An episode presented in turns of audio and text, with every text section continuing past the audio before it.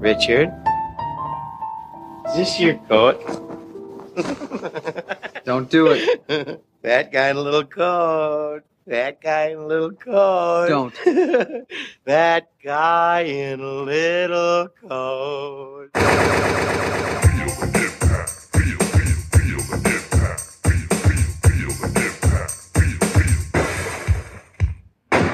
Welcome to Double Impact, the podcast where we double back on the movies that impacted us growing up as 90s kids and decide whether they hold up today or are best left in the past. I'm Tristan. I'm Greg. Welcome back for another week, friends of the show. Can we say welcome back? Because it seems like a few of you didn't listen last week. Yeah. I know I posted the episode a day late. Had some personal affairs that got in the way of editing. I didn't Fair realize sounds classy. right? Wasn't that classy?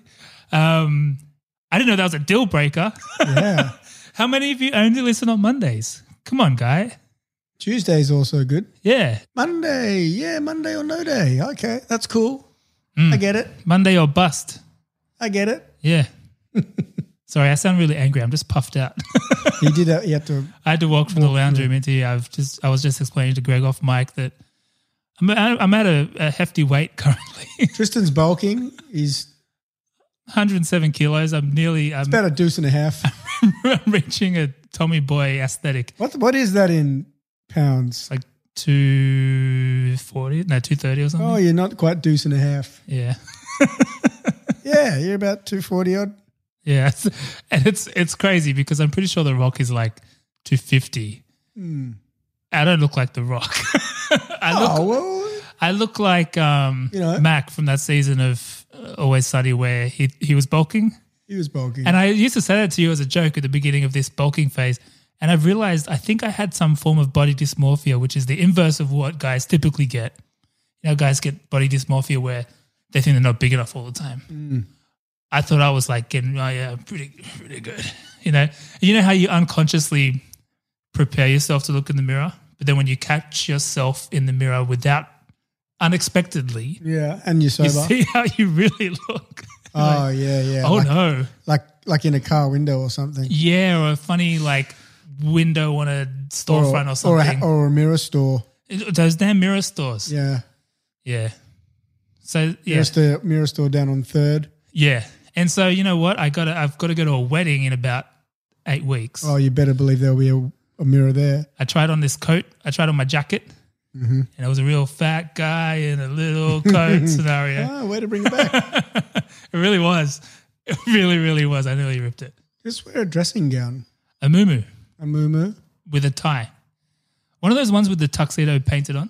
Oh, yeah. Um, I guess we're here to talk about Tommy Boy, aren't we? Tommy Boy is a film yeah. that stars the late, great Chris Farley Yep. and Joe Dirt. Yeah. Came out in 1995. It did come out in 1995. What a year. We did it last week, Fucking, we did. which means Greg had to find a fresh member berry in two consecutive weeks for the same year. Oh, gosh. I tell you what, folks, it can't, it's not always easy. Yeah. But I've found something that I'd like to talk to you all about. Mm-hmm. I thought I thought what we could do is just have a little bit of a comparison Mm-hmm. with our top ten songs for the year. Mm-hmm. I've got I've got Australia here. Okay. Mm-hmm. I've got America. I don't have England. Should I get England up? Uh, they're somewhere in between. We'll get them. England, we'll do you next time. Yeah. Next time. Work your way up. You- UK, you're, you're 12% of our Yeah, listeners they- currently. Yeah. So you tell your friends, when we- and I'll say it was take that. Take that was number one. Oh, take that.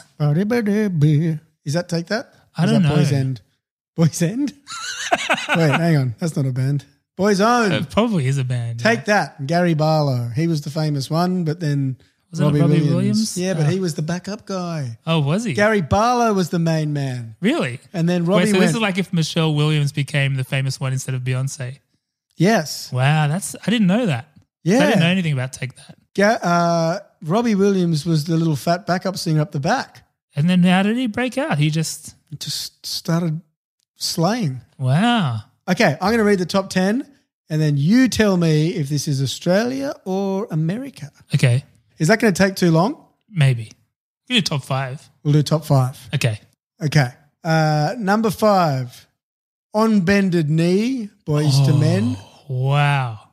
What a tune. Number five, Another Night, MC Saar and The Real McCoy. Yeah, okay. So bended knees US. Ah. Why do we have those? Oh my god. Another night, another Oh, dream. that's so and I embarrassing. wait. Okay. And it's, it takes up that's in my brain. I didn't ask Seems to for be it. true. That could be other valuable information in there, but instead I got that Ah, fucking this song. is actually really easy yeah. and embarrassing. Number four, Mouth by Beryl Bainbridge. Okay, yep, that's Australia. Or Good num- song though, by the way. Did I did I message you the other day? It came on in the, in the car, and I added it to my piano list because it's good. It's tight. okay. It's a good song. She's What a tight about- lyricist. Everything fits so neatly. What are uh, the other? Sorry. Um, we're going to move on. okay. We're going to keep it moving. Kiss from a Rose by Seal. mm. Hmm. I want a kiss from the rose there. uh, which is which? You already said Oh, Memphis, okay. Australia. This is still yeah, yeah. Meryl's Australia. oh, okay, correct. Yeah. Makes the next one a bit harder though. Okay. Number three, Kiss from a Rose, Seal. Australia. Hey. America was Creep by TLC. Oh, oh, ah, oh, ah, oh, ah. those silk Okay. pajamas. Uh, that was a very hi- uh, special highlight of my crazy video cool VHS that I picked up with my birthday money that year. Oh, yeah. Number two, off the same album, Don't Go Chasing, Waterfalls. Don't go chasing waterfalls. Very popular Instagram subject for when people take a picture of a waterfall. They like to say, Don't go chasing waterfalls. People are clever. They're or they fucking might say, I ignored TLC. clever. Or they might say, Chase waterfalls. And They're then- beautiful. Twelve months later, take me back. Oh, Take me back. take me back. Cry face. Yeah. Was waterfalls number two in Australia or What's the other song? Staying Alive by Entrance? Get forward with the fever on the dance floor. I guess that was Australia. uh, It was Australia. entrance. So wait, okay, but creep. I mean, waterfalls might have been number one in Australia. Is that way? No. Because where's waterfall? Not in the top five. Waterfalls was 16 and Creep didn't Creep just didn't rank in Australia. Fuck. Ah, Waterfalls directed by the director of Friday, That's right. Gary Gray. F. Gary Gray, Yeah, it's friend of the show. friend of the show. Uh, both countries have the same number one song. Look, it's Gangster's Paradise. Okay. Number one song in both, Both countries. countries. The song that brought us all together. I like it at karaoke When now. Coolio didn't know if he would go on to li- see twenty four, the way things he was, the way things was going, he didn't I know. don't know. Yeah. Did I ever tell you I thought that was Biggie, Really? the guy sitting down singing? Well, he was a big fella. Mm, and I didn't really know who Biggie was properly then. Yeah, and it was pre-internet, so Forgiven. yeah. And it's a it's a Stevie Wonder, well, not a sample, but a Pretty much like Yeah. a cover of cover, I sorts. guess. Yeah. A, a rearrangement. There's so many songs An like that arrangement? from you know growing up only listening to hip hop, thinking this is all, of it- even though the whole point of hip hop is you know over different people's beats, but Sample. you grow up and you're like, oh, that's that song. It's like growing Oh. up and seeing the thing that The Simpsons was referencing. Yeah, or, It's or like you- realizing that Santa's not real. what yeah. But growing up on Simpsons and rap songs, about a rapping Santa? all these samples. Wrapping you didn't know were presents? samples. And rapping Santas, I suppose. Wrapping presents. Yeah. That's where it came from. Tyler Perry should make a rapping Santa movie. He should. What else happened in 1995 from Fe- a oh, film, few- film perspective? A few movies came out. Uh, we talked about it last week, but um, since no one listened, I, I might recap some of them. Mm, Little, Um, Little Monsters. Little Monsters came out. No, it didn't. Sudden Death. The Sudden Death All the came way out. down in 147. And you may have guessed from um, one of the songs there, Batman Forever also came out. Ah, Kiss Kiss from a Rose. Seal. You know what movie came in at number seven that year? Seven. Oh, I know Yeah. what you're saying. It's so marketing. Yeah. Um, interestingly, also coming out this year was Billy Madison. But Damn Billy it. Madison came in at number 75, beating it by 13 was a little movie called Tommy Boy.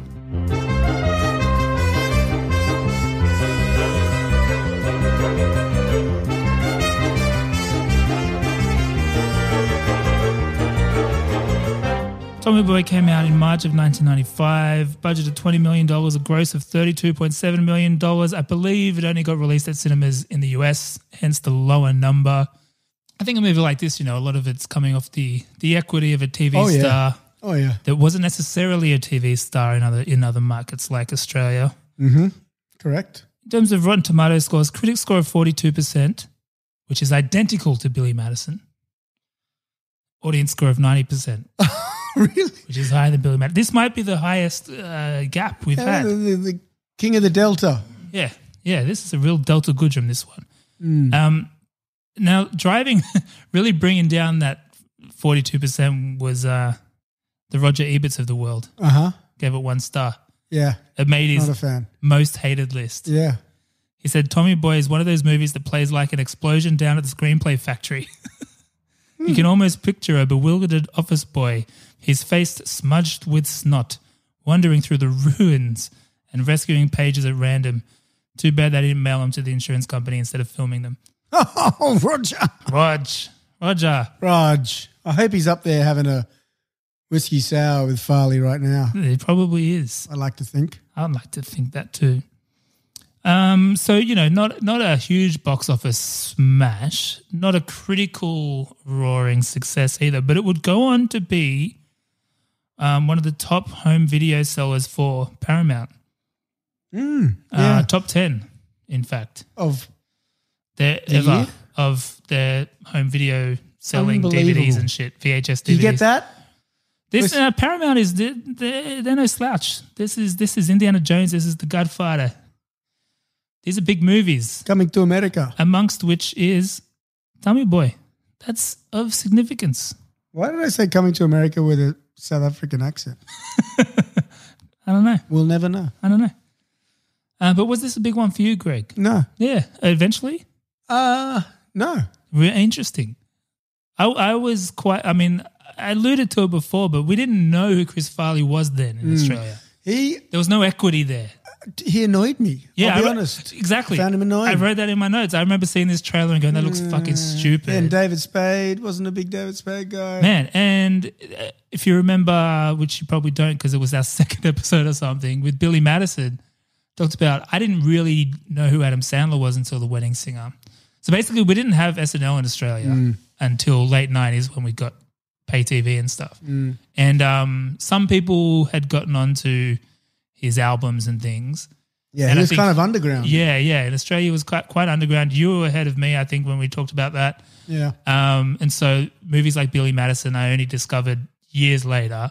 This was similar, but probably even later. So if, if I only found Sandler in 98 or whatever Wedding Singer was, there's no way I knew Farley earlier than that. This movie was 95. I'm pretty sure I remember seeing this trailer and just being like, what the fuck's that? That's dumb. Yeah. yeah. And it Same. wasn't until I I realize now it's actually connecting a few dots for me that that era of actually getting pay TV in your house Mm-hmm. was quite game changing from a from a comedy point of view specifically, because all these new ingredient, all these new influences coming straight into your household that I'd heard of Saturday Night Live, didn't totally understand what it was until then.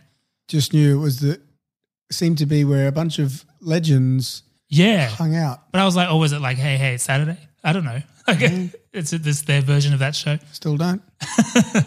um, Conan O'Brien was a big one because the comedy channel on Foxtel was like had all this shit, Ah, Yeah. and they would show old SNL too. So I think eventually I got to know this Chris Farley guy, and was like, oh, okay, he's something. But still, I never went out of my way to watch this movie. I think it was on TV a lot, or at least yeah, on Foxtel a lot, and so I just caught it here and there. But I never, Yeah. yeah. I never was like, oh, Tommy Boy tonight. It never quite got to Billy Madison's status in those days of like movie night. Let's watch that. But it was around, and I, I liked it, but it wasn't so much in the, in the firm rotation. Yeah. Yeah, so much. Yeah. His energy made me nervous. I found him anxious. he made me anxious. Yeah, and I think also around this point, by the time I'm conscious of, well, just more generally conscious as a human, because in 1995 I was 11.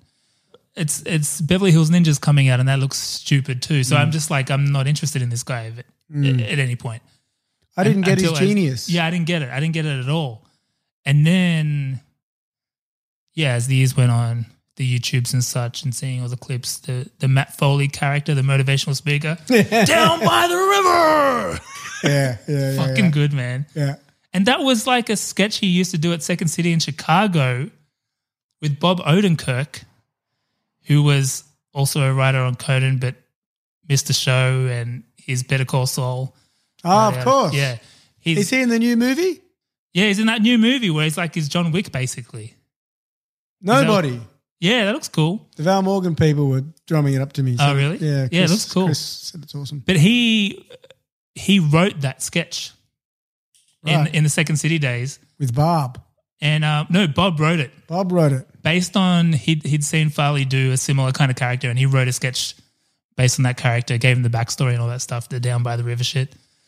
And that was one of those sketches that started pre SNL, but then went on SNL and yada yada yada. But uh, I'm not going to try to explain why he's a genius, but it's fucking good stuff. Yeah.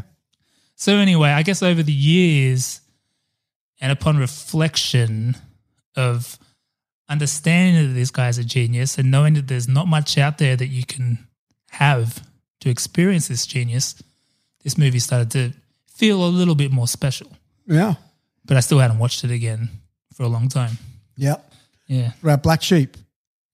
I don't think I've Tommy seen Boy it. 2. I don't think I've seen it because I watched the trailer for it today, thinking like "Oh, I can't remember what happened in that one.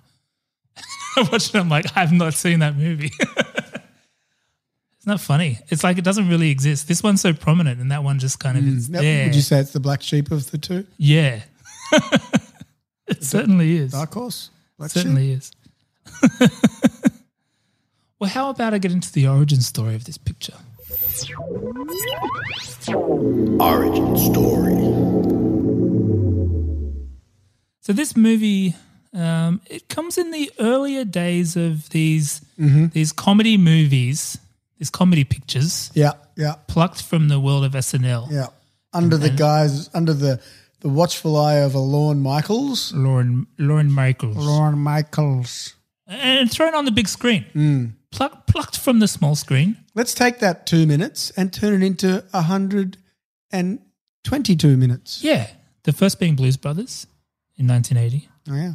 Wayne's World 1992, Coneheads 1993, Wayne's World 2 1993, and actually all of those except Blues Brothers had Chris Farley in it. Oh, Yeah, which is interesting in, in and of itself. Now, this one is and isn't an SNL movie. It's not based on a sketch. there's It's a bit of material in here. Th- It's just based on these two guys, Mm. their real life banter. So they shared an office at SNL.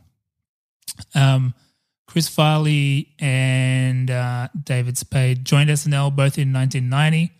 Farley is one of these rare cases where he didn't even audition. He was picked off the stage at Second City Chicago by Lauren Michaels himself.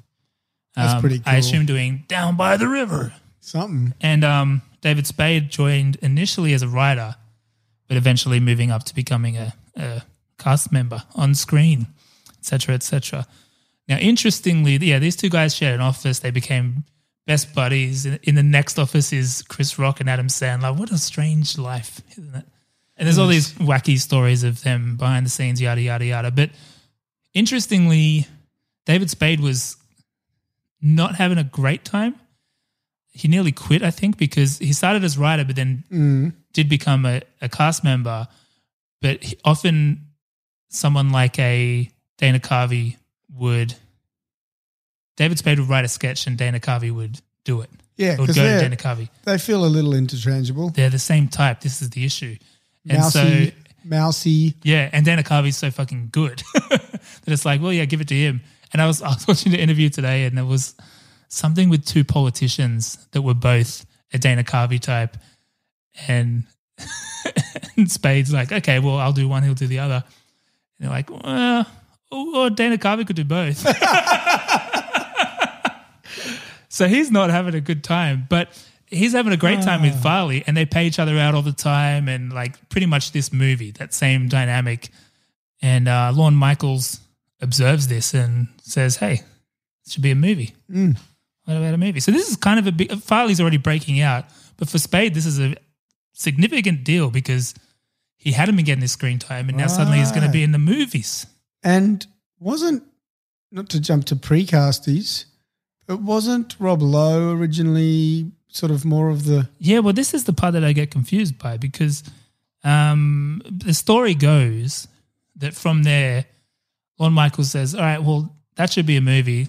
Let's get two of our of our writers on the case." Um, and those two writers were Bonnie and Terry Turner, Yes. a writing couple, married, Mm. Bonnie and Tez. kind of legends. So they were on SNL from '86 to '92, but were also the screenwriters of Coneheads, Wayne's World One and Two, Oh, yeah. and the Brady Bunch movie, which I feel like doesn't get the respect it deserves. It's What a- pretty good. What about a very Brady sequel? I don't know if they did. They that moved one. on. They moved on. Yeah. and they created Third Quit- Rock from the Sun and that quit while 70s they're show. ahead. Well, no, they went on to television. Oh, sorry. Quit the Brady series. Yeah, yeah, yeah. Yeah, while they're ahead. While they're ahead. That movie is good, though.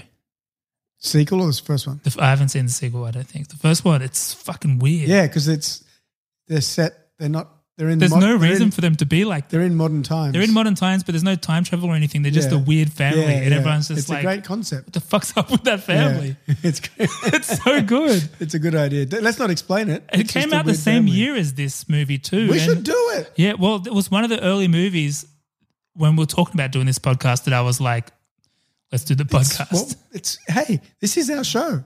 yeah, We we can do it. we can do it. But yeah, they also made Third Rock from the Sun and that 70s show. So they're kind of a big deal. Rhonda. But this is this is the narrative, I suppose, from one point of view, the genius of Lorne Michaels Yeah. seeing this and going, yeah, make that movie. But then the flip side is Yep. you hear from the director, James Cameron. Peter Siegel, Pe- yeah, sorry, Peter Siegel.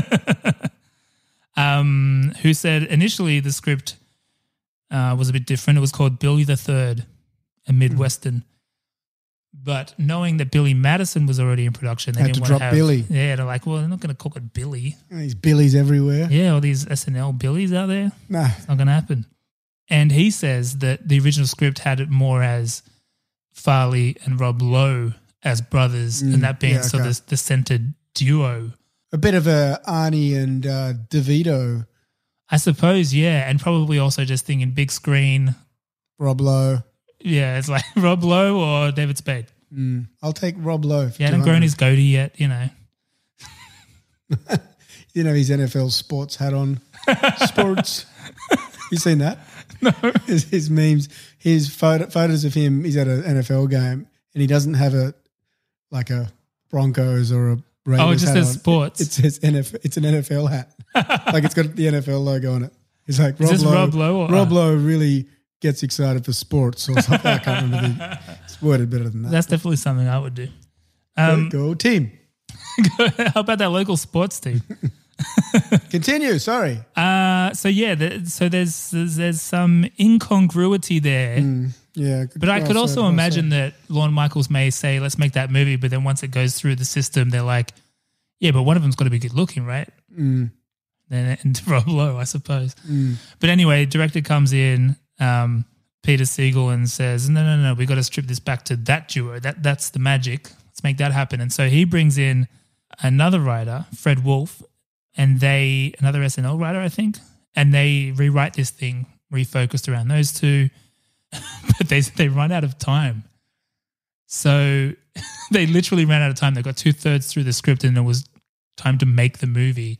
And he's like, "No, we, we we haven't cracked it." It's Oh. he tried to leave, but it was legally obligated to stay. That sounds stressful. It was fucking stressful. He'd just come off doing Naked Gun 33 and a 3rd with the Zucker brothers, a career high at this point for him. Mm-hmm. Yeah, and he's of like, course. I'm going to throw it all out for this fucking thing. I've just done something awesome. And now I'm committed to this piece of shit. This is a train wreck. Mm. Um, the whole schedule was fucked because usually these SNL movies, they, they shoot in the off season. So while SNL's off air, they shoot these things in the summer, but they'd missed that window already. So they had to shoot it while they were making SNL. And that SNL schedule is hardcore. Like you Oh, go yeah. from like you're pitching on a Monday, writing Yeah. on the- all that kind of shit. It's it's high stakes. It's high stakes, man. High pressure, a lot of drugs. And so they, they fly from they, they're flying between New York and Toronto Mm. multiple times during the week. Go do your SNL rehearsal. Come back, do this. Yeah, yada Yeah. yada yada yada. Without a finished script. You know who else could have done that? Who Michael J. Fox. he could have done that. That's very. It's very Back to the Future. You know who does a great impression of Michael J. Fox? Chris Farley. David Spade. David Spade. Should I play it? It's pretty good. Oh, actually? Yeah, he actually does a good one. Just like to say that the show I work on is going up against Spin City this year, which makes for a fun rivalry. I saw Michael J. Fox before the show, and he said, Spade, we're going to stomp your ass, all right? We're going to knock you back to a mid-season replacement. Don't look directly at me. Avert your eyes. You're only five six. You'll never make it on your show. It's great. He's also doing funny things with his arms, I think, before we knew what That man. Michael was dealing with. But, no, but Mi- Michael J. Fox always did that. Yeah, but it wasn't that a coping, me- like a way to not have to keep his arms still? Even when he was like 20? Oh, no, on Spin City. He was talking about Spin City. Uh, oh, yeah, maybe. Yeah, I think it was at that point. Oh, Oh, yeah. He wasn't to feel like know. he did that. Maybe, but I don't- I don't- Spin City was definitely like the hands in the pockets Oh, yeah, days, yeah, and then yeah, the, big time. yeah. We digress occasionally. But a good digression because I watched that clip earlier today, and I was like, "There's, I have no reason to put that in You're welcome. until now." Mm. wow, that's pretty wow. That is pretty well. Wow. So anyway, they're making this thing. They don't have a finished script, so Siegel and Wolf Keep going. decided to like do this brainstorm where they write down a bunch of personal anecdotes. Sounds like a furniture store. It does. Siegel and Wolf. Yeah. They've got a great sectional. Um, Oh, Mm. absolutely. so they, they write down these personal anecdotes or things they've seen on these cards, okay. throw them on the floor, and s try to string together the rest of the story based on these things. So, for example, How- Siegel how had ad-lib. recent, yeah, Siegel had recently gone to the petrol station or the, the gas station Yes, and, park- and parked, a little too far away from the thing from the pump and then and, smashed the door. oh Yeah. They'd also read an article about a deer smashing a car, you know, that kind of shit. Okay. Now, the, the funny thing about the, they took all these disparate things and What stitched if? them together. The funny thing is, that's exactly what Roger Ebert said this movie is like a bunch of disparate, disparate pages. shit. Little did he know that that would um, That was exactly what penetrate happened. cinema for the next two decades at least. Yeah, that's basically also Family Guy. Um, but yeah, all this stuff was very, very real time. So th- this shit was so hectic that Siegel would call the producer at 2 a.m. and be like, hey, we have a new character to cast, and his first line shoots tomorrow. You- You've got to wake up the casting director because that's all just happening as they go. Now, in addition to all of this, you got um, Farley and, and uh, Spade basically trying to make each scene funnier as they go as well. Like, of course, yeah, there's the old, oh, and they, you know, that was improvised. Yes, there was improvisation, but also I think day to day they were just, they actually sat, sat down and were like, how can we make this scene funnier? How can we make this scene funnier? So that's where they brought in Where do we more and more dial of that Hmm. their, yeah, they brought in more and more of their personal shit, like fat guy in a little coat. All that stuff was just their office banter. They're like, I don't know if anyone else is going to find this funny, but we find it funny, so let's just fucking do it. Mm, that's what that's what we're here for. That's what we're here for, man. Now, uh, we've mentioned quite a bit of the cast, but just to round it out, Rob Lowe is obviously in this. He's actually uncredited. I read that today. How It's is- it's, interesting because when you Google the movie, you Why know how is that? Google shows the cast. He's not in it, and I was like, what? said it Apparently, he took had some contractual obligation with the Stephen- stand. Yeah, the Stephen King thing. Yeah, I loved that when I was a kid. I never saw it. I was thinking I I was, was too obsessed scared. with it. Yeah, I thought it had They Gary were big Sinise. TV events, weren't they? Was Gary Sinise in it? Probably. So you're thinking of Forrest Gump Oh, maybe. or Apollo 13. Or Oh, one of- Ransom. Ransom is he in that, yeah. or um, one of those crime shows.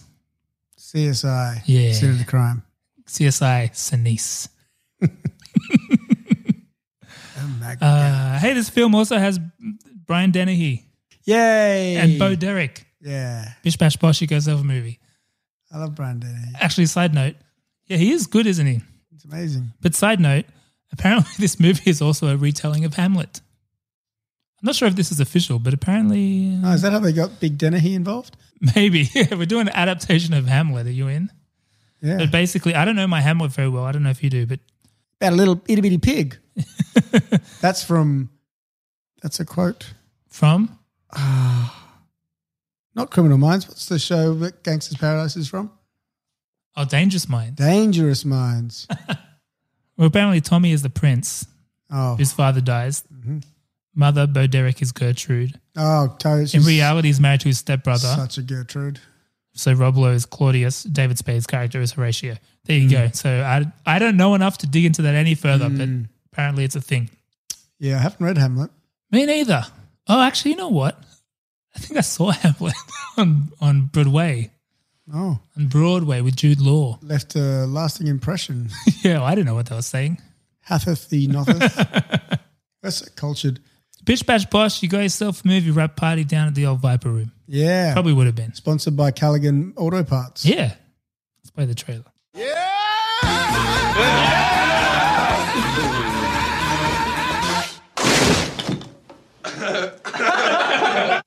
You know, a lot of people go to college for seven years. I know. They're called doctors.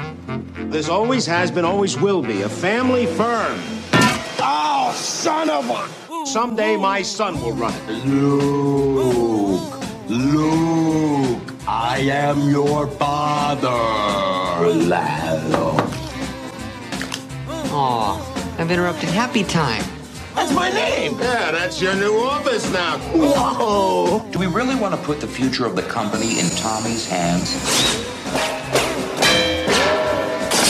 Promise me you'll look after Tommy Boy here till he gets his feet wet. Sure, and thanks for choosing me. Hey, Tommy, this is not a vacation for me. I'm out here against my will, so the least you can do is pretend to work. Ugh, I can actually hear you getting fatter. All right, it's sale time, so remember, we don't take. No for an answer. No. Okie dokie. I'm gonna pass. Gotcha, thanks. Oh, son of a! That's gonna leave a mark. Okay, let's check you out. All right. That's a clip, Bob. Hi, are you sure? Can't breathe! He's a big dumb animal, isn't he, folks? No, son of a.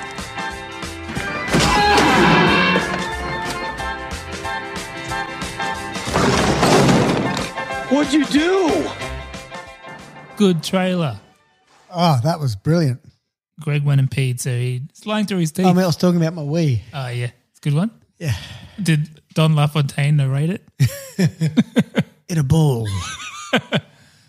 one man, too much beer. One stream. Ah, Greg, what the hell happened in this movie? Oh, yeah, yeah. I'll help you out with the synopsis, dear.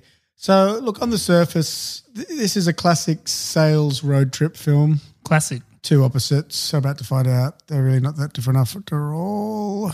Oh, nice. But uh, scratch, scratch the surface a little bit, Tristan, and you'll also find a tale of late bloomation, achieving one's potential, Yes, yes, yes. rising to the challenge, Yes. etc. I like that take because I got more on that later. Excellent. Continue. Tommy Callahan finishing uni after a respectable seven year stint when he returns home to the family business. He's a little rough around the edges. Still, he seems to have a heart of gold.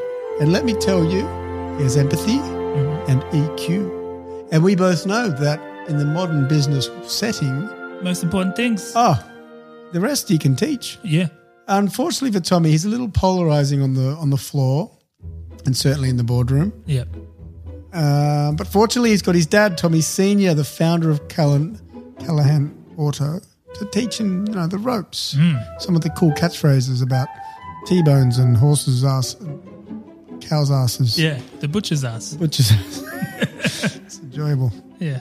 Unfortunately for Tommy, his dad dies whilst dancing on his wedding day to an aging mega babe, Bo Derek. Yeah. So that happened. Uh, so basically, Tommy's got one crack at saving the company. He's got to go on a hell of a, he's got to go on a hell of a sales road trip. He sure does. He's got to get the numbers on. So he does what he thinks he should, and guy, gets the guy who knows the business. Guess who that is? Spade, Yeah. and they get in Spade's car there. It's like a Mustang or something, I don't know. and they go on a road trip and try and sell some auto parts. Yeah, nice. Whilst his new stepbrother and mum are trying to sell the company to Dan Aykroyd. Hmm. It's also a love story between his stepmom and stepbrother. Oh, I thought you were going to say between the Spade and Farley. Because I was just thinking as you were Oh, saying it's it. actually a love triangle, but I'll talk about that in a little bit. Ooh la la. I was just thinking it's actually I didn't think about this before, but as far as bromances go, this is an early one, isn't it? It's kind of a bromance. It's definitely a bromance. Yeah, there weren't a lot of bromance movies. I mean, I guess there were.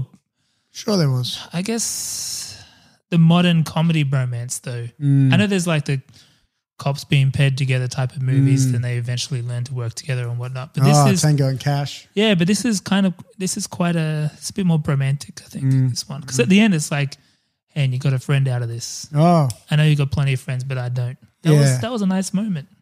yeah. Spade was understated He delivered in. spades. Oh, yeah, because of his name and whatnot. Yeah, yeah, yeah, yeah. Nice. There you go. Should do a pod. we should look at that yes ending nonsense. Ah. How did you find the rewatch? Uh, it was quite pleasant. yeah, I look.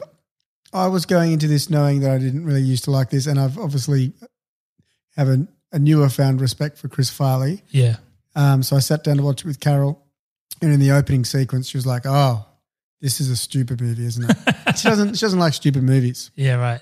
I said, "Yes, yes, it is," but I don't want any shit canning of Mr. Farley Mm. while we watch it, please. I don't want you to tear this one up. The Yeah. late great man. Yeah, let him rest in peace and let Yeah. us view in peace. Yeah, And like she was into it actually, I think. yeah. I mean, it is a stupid movie. What yeah. how- Yeah, but it, but it, like, especially after doing that research to get to the origin story, it it it does make you think about what's good about this movie, and I guess it's not really the script. Like, it's it's kind of dumb, Mm. but the performances really make it something. Like, this guy, he could probably the script could be the fucking dictionary, and I'd watch it. There might not have been a script yeah, like for all we know. he is he is just a, a what a what a piece of work. He's he's a, he's a wild man. He's the size, but the agility with which he's able to move is something. Yeah. He cartwheels, and he does those cartwheels where he almost stays in the same place. Yeah, like a proper cartwheel. Yeah, like a real one, like a. He does them a lot though. On the on the promo tour, he was on Letterman and he did cartwheels on the way. in. he just gets so sweaty.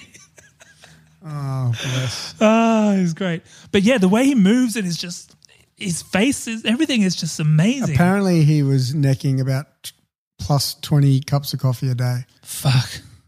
on set. Like over twenty. Coffee code word for something? Because fuck, yeah.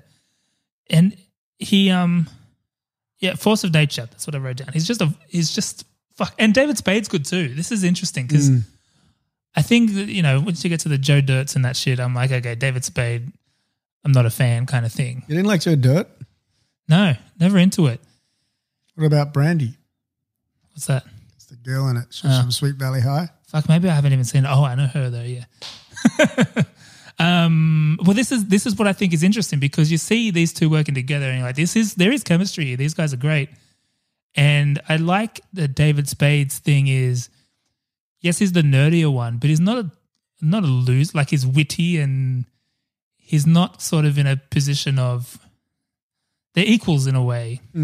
He's got his own kind of charisma going on in a more understated kind of way and I and I like that persona he has in this movie, which is similar to what he had in the sitcom. Um, what was it called? Uh, that magazine, Shoot Me. Just Shoot Me, which I still liked him in that. And so it is one of those ones where you wonder if Chris Farley was still alive and he's still he's the straight man basically. Hmm. But then he goes and does a Joe Dirt, which to me just doesn't feel like I don't know, never appealed to me. I feel like he's better as a straight man. Yeah. But anyway, I digress. Um, oh, but actually, on that, also in Roger Ebert's review, he says something about this which I disagree with entirely. Mm. Says, um, this movie is an assembly of cliches and obligatory scenes from dozens of other movies. All are better. It has only one original idea, and that's a bad one. The inspiration to making the hero's sidekick into simultaneously his buddy, his critic, and his rival. But that's, like I was just saying, that's what I actually liked about it. I liked that um, Spade was sort of semi antagonist a little bit at certain Yeah. points, but then there was this underlying love there too. I don't know. Maybe Yeah. it's hard to disconnect knowing that they were best mates and that Farley's dead, and it's hard to remove that from your brain when you're watching this thing. So there's maybe you project more onto it than than what's there. But I enjoyed it. I like the dynamic. It's fu- It was economical. Yeah, yeah, yeah, exactly. I liked that. You got two characters on a road trip, Roger. Yeah. What do you want? Exactly. I liked it. So you're wrong, Rog. Sorry, Rog. Got to disagree with you on this one. Respectfully disagree. Now, I did also think it's important, uh, well, it's not important, but unavoidable perhaps to compare this to Billy Madison. Same year, similar origin story, shooting at the same time. Yeah. I guess the nuance is that Sandler was no longer a cast member. He'd been fired. So it's not an SNL movie, but it did launch the Happy Madison Empire. Um, but we didn't, l- our rewatch of that one, both of us were a bit like, eh. And I think Bit cringe. I think part of yeah, I think part of what I liked about this more was that the character of Tommy himself was just a better dude. Yeah. Like he's Billy a great Madison- guy. Yeah, Billy Madison is he's kind of just a privileged, spoilt kid. Yeah. Whereas at first it feels like Tommy's going to be that guy, but But he, he's not. He wants to help everyone.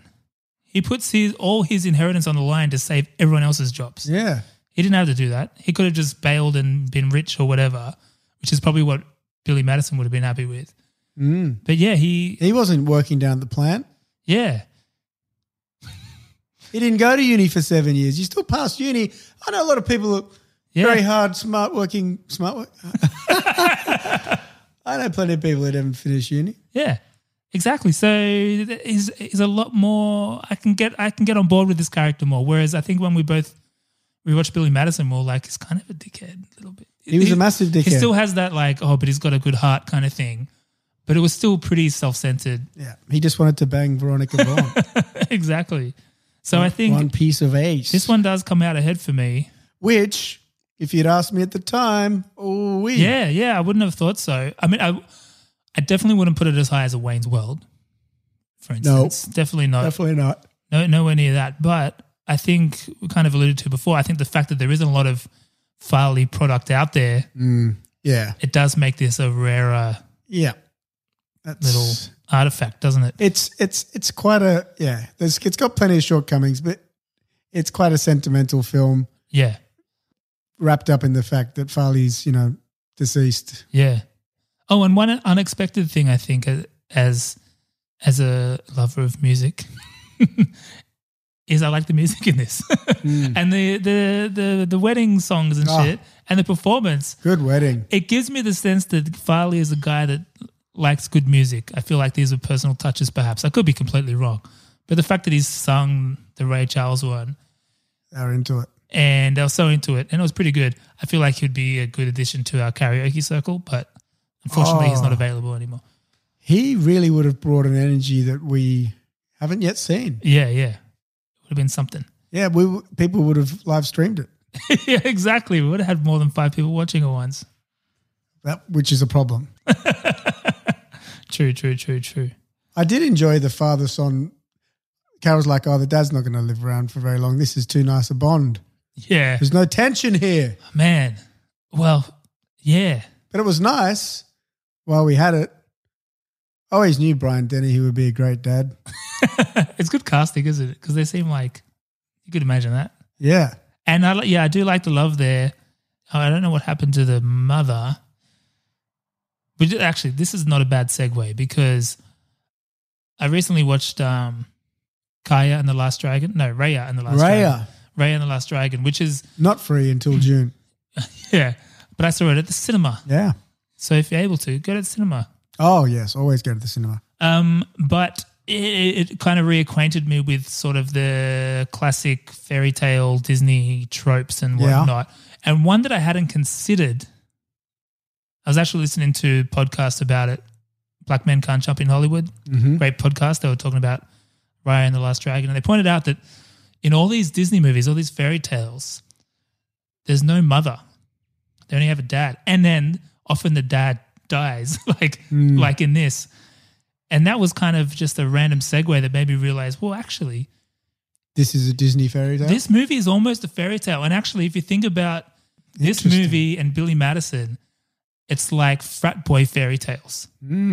So if you go old school with these fairy tales, I know these are outdated tropes, but just bear with me. If you go to old school fairy tales and they're targeted at young girls and what is the dream of a young girl to marry a prince, yada yada yada. That's that's how you get your traditional fairy tales, let's say. Well, the ones that have been popularized in Disney films and such, Disney princesses and that kind of thing. If you think about your typical frat boy, what are, what are the tensions, the underlying tensions there? You're kind of at a crossroads, not a boy, not you're not yet a man. to appropriate some Britney Spears lyrics, Not a girl. but you, there's this thing of like, you know, I want to live up to my dad's image. I want to show the world that I'm, I'm, Wanna I'm take over the worthy. fund. Yeah, I'm worthy. I'm take me seriously, world. A lot of these movies kind of bring that dream to life. Billy Madison treated like a joke. You know, we're all kind of, especially Aussies, this larrikin persona at uni, having a good time, yada yada The yada. Larrikinism. larrikinism, but you got your Billy Madisons, you got your Van Wilders, you got all these sort of man child type characters, but at a very specific life stage of this, you are a man child because you kind of were a child a year ago. And now you're trying to prove that you're a worthy adult and you can succeed in the world. A lot of these movies, like Billy Madison, like Tommy Boy, like Happy Gilmore a little bit, I feel like there's a few of them all in this very specific era too that are kind of um, what's the word? Satisfying that urge, I suppose, for the frat boys of the world, for the college age, college graduate age young male, Oh yeah. and it, some in some ways quite literally. You know, this movie has a evil stepmother, for instance. Yes. Yeah. Oh, good. Good. Dead father, no mother. Um, this slightly heightened reality. You know, it's a bit over the top, bit slapstick. Not a cartoon. not a cartoon, but kinda. Um, there is this underlying sweetness to it. Same with Billy Madison, Yes. almost like a bit too cheesy at points, but then you're kind of okay with it because it just kind of fits the template a little bit. The differences, I suppose, is often in the Disney versions you have the the wacky talking animal, but in these movies they're the main character. um, yeah. the Farrelly brothers movies kind of take this to the extreme. Like something about Mary is almost treated like a fairy tale. They have this over the top, almost musical Yeah. Yeah. nature to them. Um, but then they also have their own kind of tropes. If you think about Billy Madison and al- almost every Adam Sandler movie, and this movie, there's the the girl, the role of the love interest is almost the same in every movie. Support. The uh, the daddy issues thing, the business, all that kind of stuff is pretty consistent. Now, again, in Roger Ebert's review, he calls this out as a fault. He doesn't say the word fairy tale, but he says they begin ticking off all these story cliches. The dumb son returns to family business, unexpected stepmother, uh, company gets in trouble or workers lose their jobs. It's up to the kids to save the day, evil stepmother, road movie, buddy picture. But again, these are, I kind of liked that. I feel like there's this very specific subgenre in the mid 90s of frat boy fairy tales, which I don't mind. I like it. Very. Yeah. Very. It was a very astute. Ah, yes, I was waiting for an astute. It was. You earned it. I don't. I don't hand out astutes willy You know, nilly. Dukes. This is, No, no, sorry, Bob. Yeah. But I give you an astute. Let the record show that Greg called Seymour astute earlier today. Well, that was also warranted. He, yeah, he can high five now. Yeah. Fat Boy Fairy Tales. I like it. Yeah. I think on that, I think what made that work for me is the movies are kind of, ch- there's got lame elements in these movies. They're a bit cheesy, but Yeah. I don't mind for some reason. And I think it's a bit like a fairy tale. They have these tropes that you don't mind because it's just part of the package. There's something comforting about it. There's, Yeah. There's an, there's an embedded nostalgia that Yeah, you could just I think so. watch this Yeah. comfortably. Yeah. But it does make you think. Do you do you watch a movie like this and think and we know Chris Farley's dead.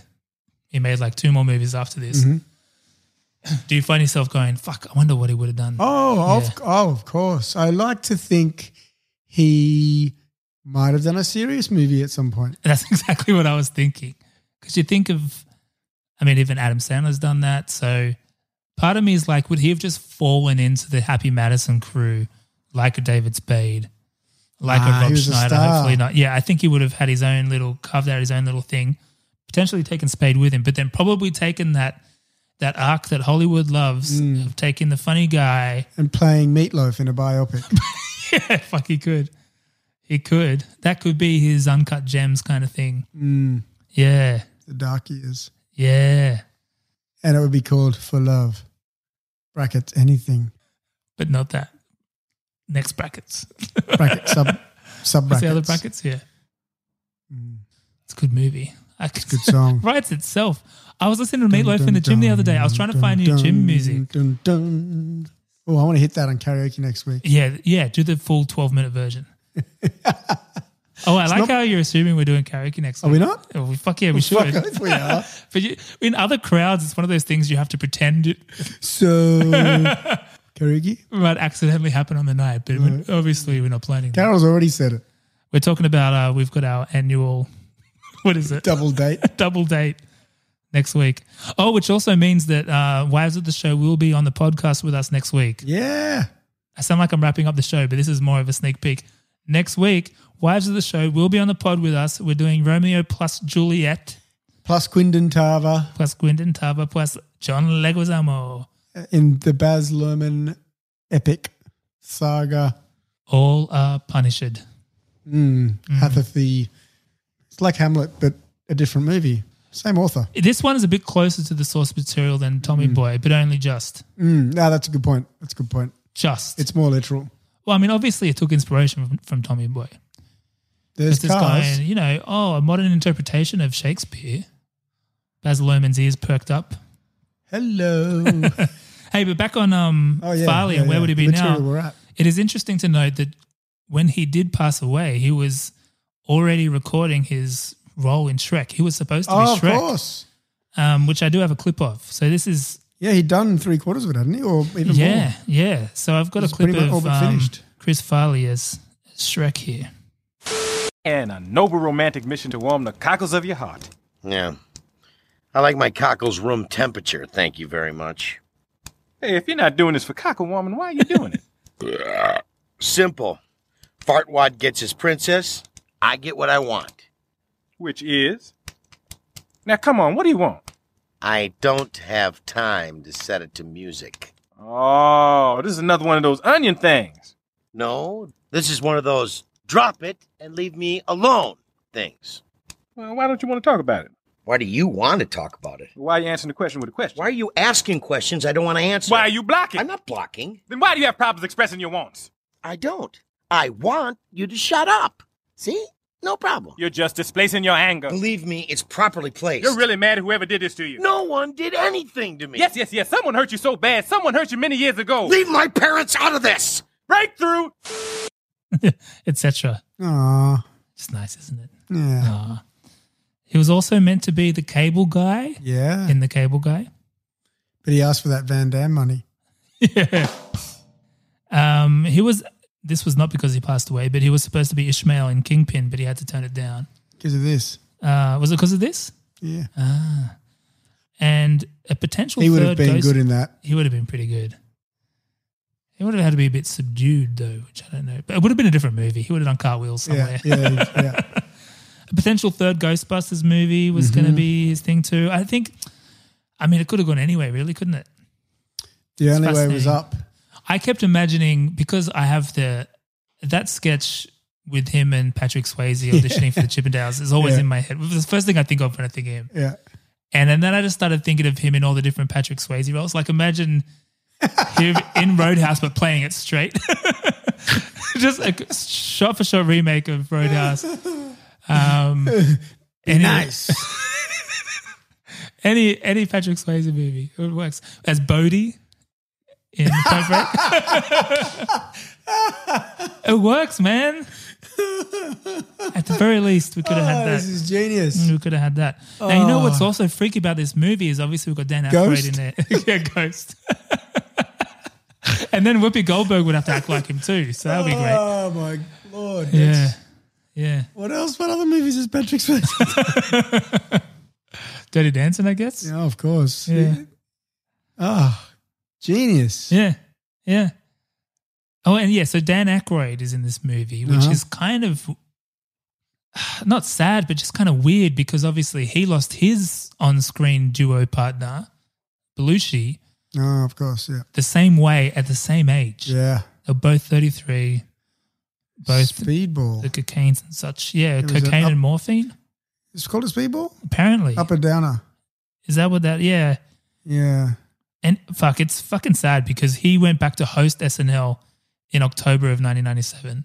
Mm. And a lot of the jokes in his opening monologue were about drugs and stuff. But like Chevy Chase came on and acted, pretended to be a sponsor. And like it was like a, you know, one of those type of jokes where it's Mm, yeah, not yeah. mean spirited, but it was just like, you're going to be all right for this. And they're like, yeah, I'm good now, whatever. and he Mm, yeah. died two months later. It's fucked. It's fucked. He didn't look very well, apparently. Yeah. I didn't want to talk too much about his death either because it's like, let's celebrate the good times. you know? Yeah. Yeah.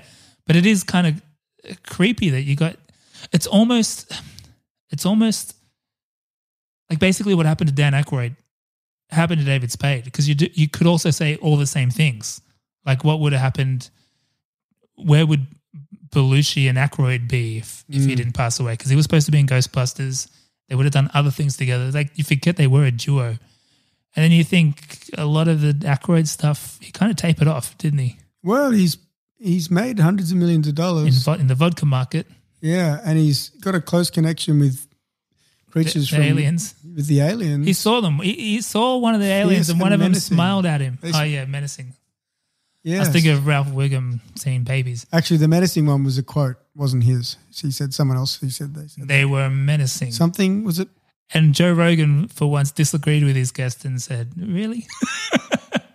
Actually, speaking of Joe Rogan, so this is part of the. He's got a podcast too. Should we He's plug got it? a- Well, I'm going to plug it because I got a clip. Because last time we talked about Rob Lowe was Wayne's World. We Mm. talked about how this stretch of his career was sort of the comeback after some dark times Yeah, and the the best uh, the darkest of the times was when he had a role in the opening for the Oscars singing with Snow White which I would love to play a clip of Oh. again here because it's quite spectacular yeah. it's quite spectacular Play that track. Oh, Mr. Lowe, I'm such a fan. Really? Well, I'm a big fan of yours, Snow, but you know, there's so much I'd like to know about you.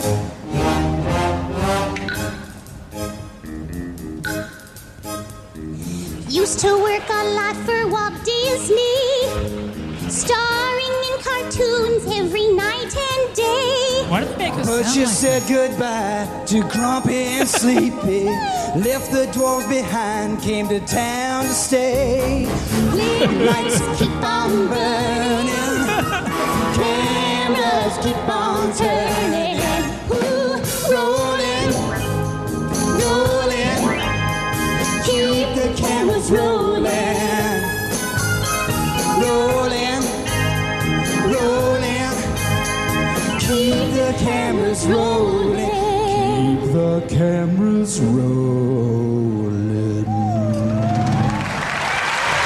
I was going to stop it sooner but then I remember that last part keep the camera oh dear now the reason I wanted to bring that up again is there's been an update he's appeared on the Joe Rogan podcast in the last 12 months and talked about this very incident Oh, good. Did It's pretty you funny. say man. the aliens got him? yeah, one of them had a menacing look. I that was the year that um, Barry Levinson I could tell just from the first bar that was it not was going to good. be bad. Yeah, when you're singing. Did you take singing lessons? No, fine. The uh, whole thing.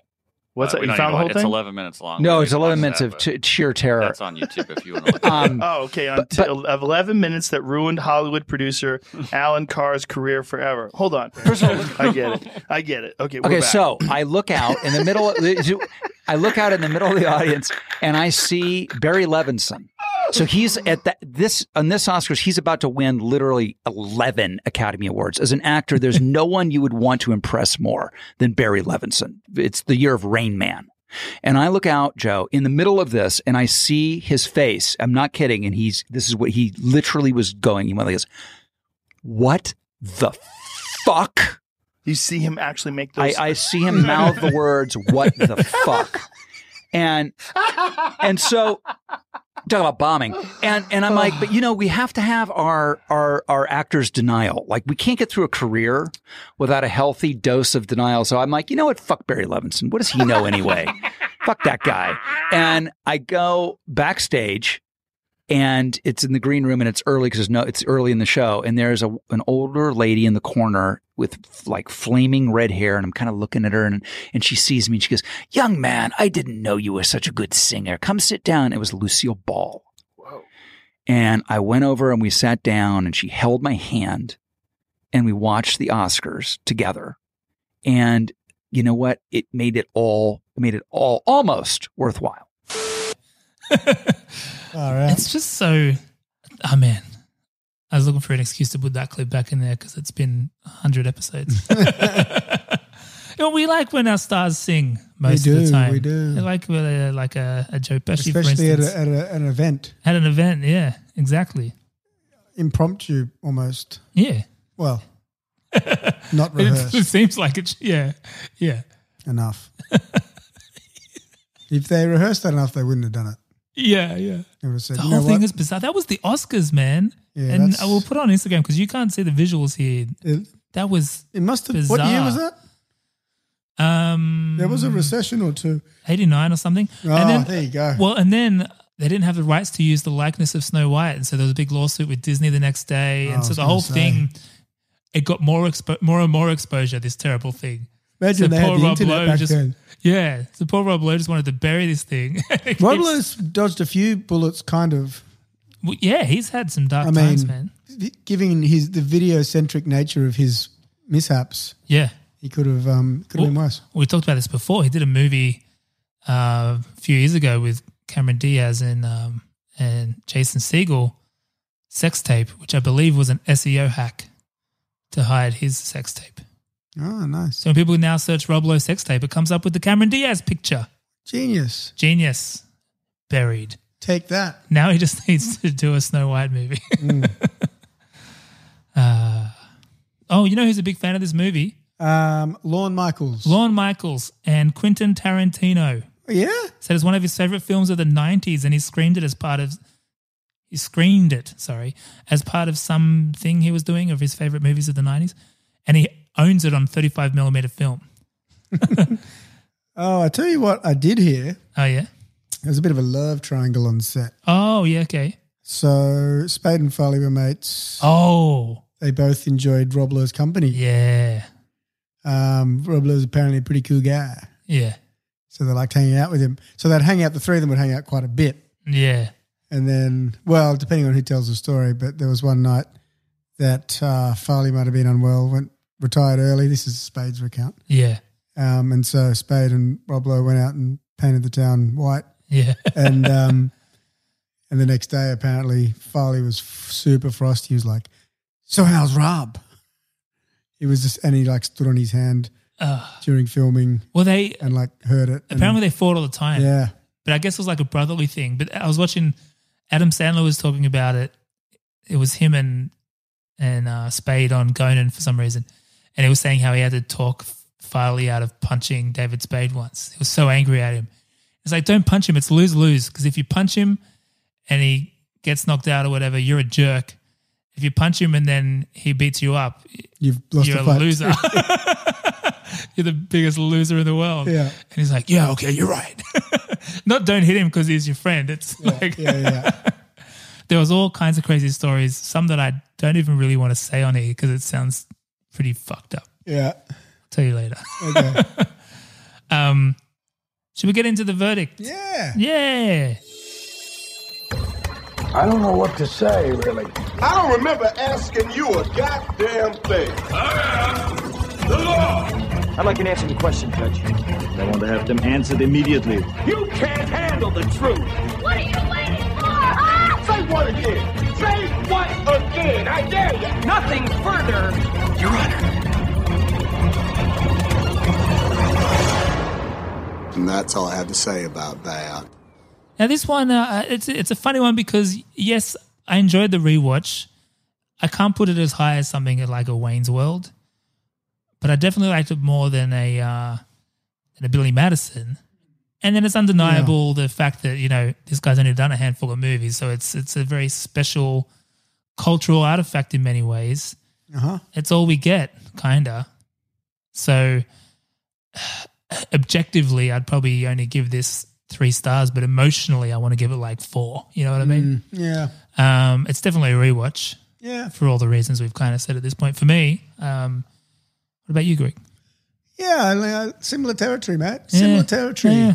It was. I mean, as I said, I didn't really enjoy this movie when I, if I first watched it. I can't. I'm not 100 percent clear on that. Yeah. It's one of Um, those ones, yeah. But I watched it and it looked seemed familiar, and I enjoyed it. It was like I had very low expectations. Right, okay. And Farley's, I appreciate a lot more as I've got older, Yeah. and so I just enjoyed it. I give it a three, but a, like a because it is like this. The script's you know Yeah. pretty light on. But I just enjoyed it. You know, I had a good time. It's Um, for an hour and a enjoyable. It's an half, however long it went enjoyable for. watch. Yeah. And it was just like, man, that guy was a pretty nice guy. Yeah. I see why he was so popular. Yeah. Yeah. They they seem to have a pretty solid fucking crew, those guys. Yeah. It's a sad, it's a sad story. It is fucking sad. Man, I, I watched the Adam Sandler song again I know today. you Oh, did. I told Carol if she teased him in the movie, that I was going to make her watch this Adam Sandler yeah. song. Fuck. She And at cried first I was felt bad. okay. And then there's a part of the Oh, song that then I the forgot. dust, the dust came in. I had to have a moment. Ara walks in at the wrong time, obviously. Uh, Just give me a moment. Get out! Get out! You don't understand. He's 33. Man, only 33. Fucking tragedy.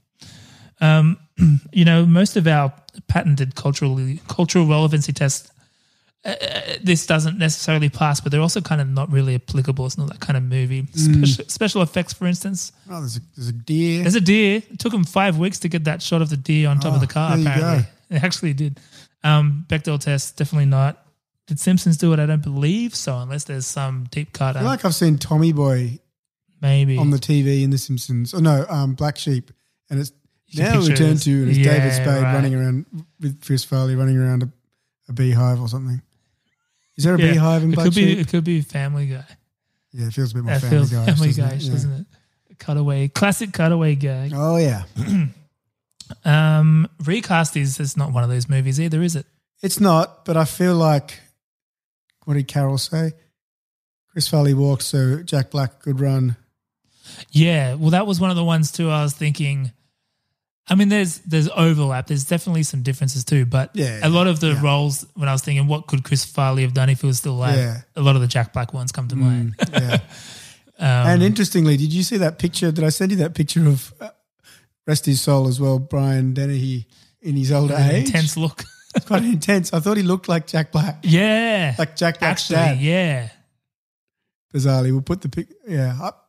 R.I.P. to that great man too. But it's an hopefully interesting we'll one do- because- we'll do him more in maybe in, we'll do First Blood one day or yeah, or for Gladiator sure. that film, the Gladiator, the boxing. Oh one that yeah, I haven't seen that one. Yeah, we're gonna do that. We gotta do. We gotta do that movie. But uh, on the Jack Black thing, because I did think of that too in terms of probably the only recast I could think of.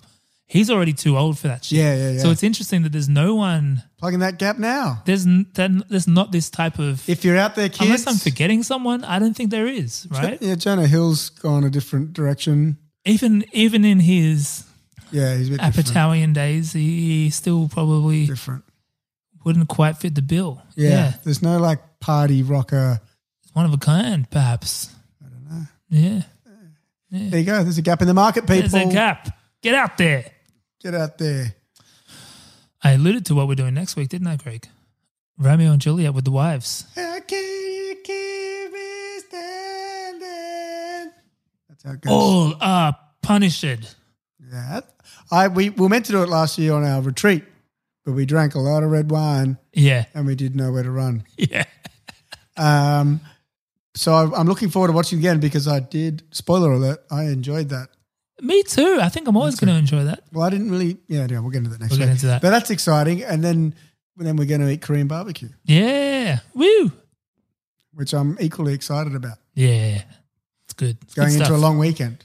Exactly. Easter. It's all coming up, Millhouse. Yeah. In the meantime, someone asked for a better exit, so here you go. Here's me and Tristan. Oh no, I don't have anything. You don't have anything? a friend of the show said, Hey, you need an outro that's as epic as your intro. Now, I don't know if you meant what we were saying or the song. We just assume people are tuned out by now. Yeah, exactly. I don't know how any of the podcasts I listen to end. I think they say, and that's the end of that chapter. I think they do with a scarf thingy. I just threw a s- picture. oh, he could have played Homer Simpson on Police Cops. Chris Mm. yeah. Farley could have. Damn son. Yeah, that works. Uh-oh, spaghetti-o. There you go. Down by the river. Finn. Finn, bye.